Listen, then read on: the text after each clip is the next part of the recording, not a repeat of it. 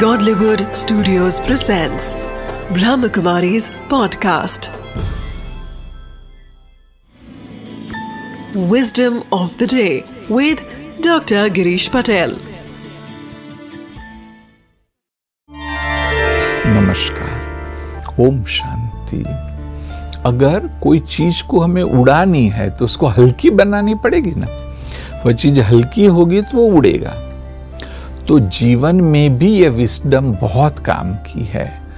यह याद रखिए कि अगर मुझे उड़ना है तो जो भी बातें मुझे भारी कर रही है, विशेष रूप से मेरे मन को भारी कर रही मेरी भावनाओं को भारी कर रही है इमोशंस को भारी कर रही है, उन चीज़ों को मुझे छोड़ देना पड़ेगा।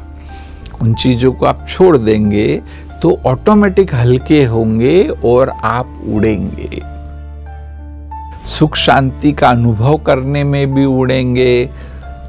आनंद का भी अनुभव होगा, बहुत कुछ प्राप्ति भी होगी, सफलता भी आप प्राप्त कर लेंगे। तो बस, आज की विस्डम में इस पर फोकस करो कि जो भी, चीज़ मुझे भारी करती है, उसे मुझे छोड़ते जाना है, तब मैं उड़ पाऊँगा।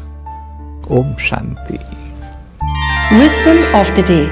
They say that life is a journey, and any journey can only be enjoyed when we feel light.